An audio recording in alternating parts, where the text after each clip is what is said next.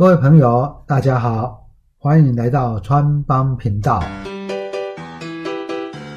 我是川川会长黄景川，让川帮你建立理财投资的好观念吧。我们今天来谈谈一个问题哦，就是投资到底需不需要避险啊？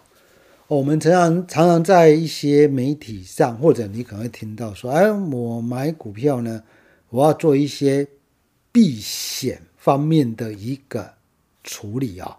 那这样的一个方式，可能有很多听众朋友们，然后就会觉得说，哎，这个避险哦，到底是不是真的那么的神奇哦，让你可以真的避掉哦所谓的。风险在这里呢。首先，大家知道所谓的风险是什么样的一个意思啊？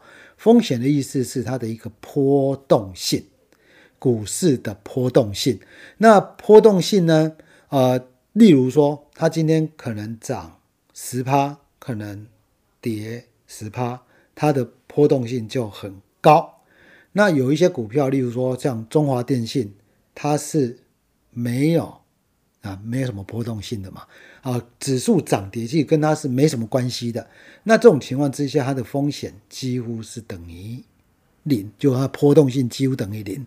好，那你知道这样的一个风险以后呢，其实我们要了解实物上的一个状况啊。其实有很多股票呢，你说哎，它好好抱着，它一年可以赚个十几二十趴，你可能觉得很多人觉得不错。但是也有很多人会觉得说这样子不够，第一个不够多，第二个呢不够快速。哦，那或者是呢，我天天假设我天天关心股价的，我就会觉得说它都不会动，一年涨十几二十趴，你可以几乎可以说呢，这只股票几乎都不会涨了哈。整理整年来看，它在维持一个很稳定的一个情况，而且它波动性很低。那这种。这样的一个情况之下，你首先要对这样的风险能够有一定的了解。好，那我们避险的一个目的，其实是降低这样的一个波动状况，不是说避险以后让你温谈呢，没有这种东西了啊！大家要一定要有一个心态啊，这个买股票，不管你做什么样的一个投资组合，怎么样的状况。哦，除非，除非是那一种叫做，呃，固定收益型的，哦，那你不用特别管，那叫做稳赚的，但是那个报酬率一定是并不高了哈。那否则呢，其实你不管怎么样做避险，它不是说让你避险以后呢，一定保证一定获利这样的一个角度，绝对不是啊，绝对不是啊，这个是第一个你。要先首先要先了解的，也就是说呢，在你的心态里面，不要把避险当成是一个非常，哎，好像非常了不起的东西了哈，好吧？这是第一个，你首先要先了解的状况了哈。好，那接下来我们要说明这个叫做什么叫避险，它的一个意义是什么？例如说，我我用举例来说，例如说，你今天买了。一千万的股票，好，那你说买一千万股票到底买什么样股票？那又有差哦。例如说你买的是台积电，好，例如说你买一千万的台积电，全部买台积电，这个时候呢，呃，你可能呢，它的基本原理是这样。例如说你可能又担心它买在高点，你又担心你股价买在高点，于是呢，有些人就会建议你说你要搭配一点空单。叫什么？例如说反反五十零零五零零五零反，就是呢股价上涨，这个零零五零反它会下跌，反过来股假加权指数跌，反五十它会往上涨，好，大概是这样。那你说，哎，我这样就搭配一个多单，搭配一个空单，这叫做避险。好，那这种情况之下呢？正常来说，哈，假如说你这种情形之下，当你指数跌的时候，哦，因为台积电跟指数很有关系嘛，那这个时候呢，指数跌，那你台积电跌，但是反五十会上涨，那就有一个部分跌，一个部分涨啊，你就不会跌这么多啊。基本的观点是这个样子。好了，大家一定会有一个疑虑，说那假设这一千万不是台积电呢？我买的股票一千万，例如是啊一些中小型股，结果呢指数涨，我的股票跌，然后反五十也跌，因为反五十是跟指数有关系的嘛。那这样不是加重整个的的你的报酬率更不好吗？这个有没有可能？当然有可能啊，对不对？当然有可能。好，那所以呢？那又另外一种情况，你可能说，哎，指数跌，但是我很会选股票，我的股票又涨，然后反五十也跟着涨，因为指数跌嘛，反五十也跟着涨。那这种情况之下呢，我不是两边都赚了吗？那我我们强调一个避险，基本上是一个所谓不同向的不同向。以前呢，我们呃在上课里面说举例。例如啊，举例，例如说这个油价，有一些是油价的受惠者，有一些是油价的受害者。那你把两个类型的公司组合在一起，一涨一跌，它会整个让你涨就好。那你会怎么样？你会消除那一种所谓的大涨大跌的波动状况。好，那这个才叫做避险的一个道理。好，回到刚才所说的。假如说你买一千万的股票，那这种情况之下呢，你假如说买错股票，结果指数上上涨，你下跌，然后你用反五十来避险，反五十也跌，那不是真的是 叫莫名其妙吗？对不对？好，这是第一个嘛。大家会说，假设是这个样子呢，那我避险是不是真的能够真的避到险？好，这是你可能心目中有一个疑问的哈。第二个疑问。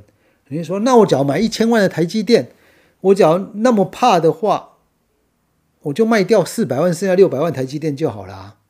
那我不会跌涨那么多，不会跌那么多啊。你这样讲也没错嘛。你可能会有这样的一个思考，所以川会长跟大家提啊，去避险啊。我先给一个建一般的投资人根本不需要去做什么避险哦。我认为根本不需要。所谓一般投资人是什么？你的规模真的不是很大。例如说，每一张股票你都买个几十张，你今天就算看不好，你把它卖掉，对股票完全不会为股价完全不会有影响。例如说，你买一千万的台积电，说实在才十几张，你就用市价卖，它会不会因为你卖十几张就掉下来？不会嘛，也不会影响到它的一个整个的一个。情况，那你干嘛做避险呢？对不对？那又或者说，你买的股票呢，你都是几百万，那你可能分散在三四档，每档股票买个两百万，那说实在买的张数也不够多。好，那你卖股票会不会影响到它的一个股价的下跌？我相信也不会，我相信也不会。那这种情况之下，你根本不需要去做所谓的。避险哦，哦，根本不需要做所谓的避险。那什么情况之下需要做避险呢？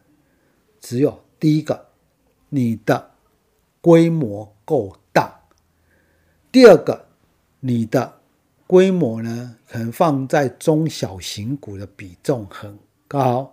然后呢，你今天呢，你又觉得大盘好像不是很理想，那。我认为我的中小型股表现一定会超越大盘，这种情况之下，你才会大盘跌，你会跌比较少。那这种情况之下，我会做避险，因为我只要卖股票下去的话，我可能会加重个股的下跌。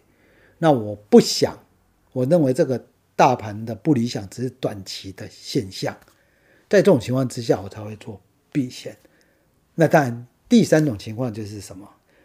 就是呢，今天我遇到突发性的利空，哦，突发性利空，我来不及卖股票啊。例如说，我只要买特殊中小型股，买个好几百张、上千张，你要卖也卖不掉，或者你很担心，好，你这个时候就买一些跟指数有关系的，或者是就是说我们说的避险的东西，来怎么样？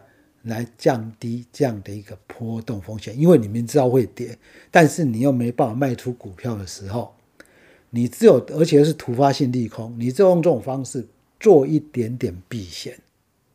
好，那其实，在大部分的一个投资人啊，哦，我们假如说你并不是法人投资，而且你的规模并没有说那么大的话，我认为呢，这一个避险真的不需要。你只要真的觉得，哎，这个指数来到高点，你卖一点嘛，降低持股就好，把你的持股比重降低，这样就好了。那你也放心好了，你持有，例如说十几、二十张、二三十张、几十张的股票，其实对大部分的股票不会造成什么卖压的，哦，不会造成什么样的卖压。那这种避险其实是不需要的。好啦，所以呢，我们来。今天来复习一下避险呢，主要的目的是什么？降低波动性的风险。好，第一个，按假如说你先天生觉得波动性没关系嘛，反正大涨大跌，我从里面还可以做价差或者怎么样，你的心态是这样子，那根本不用考虑避险的了。好，好吧。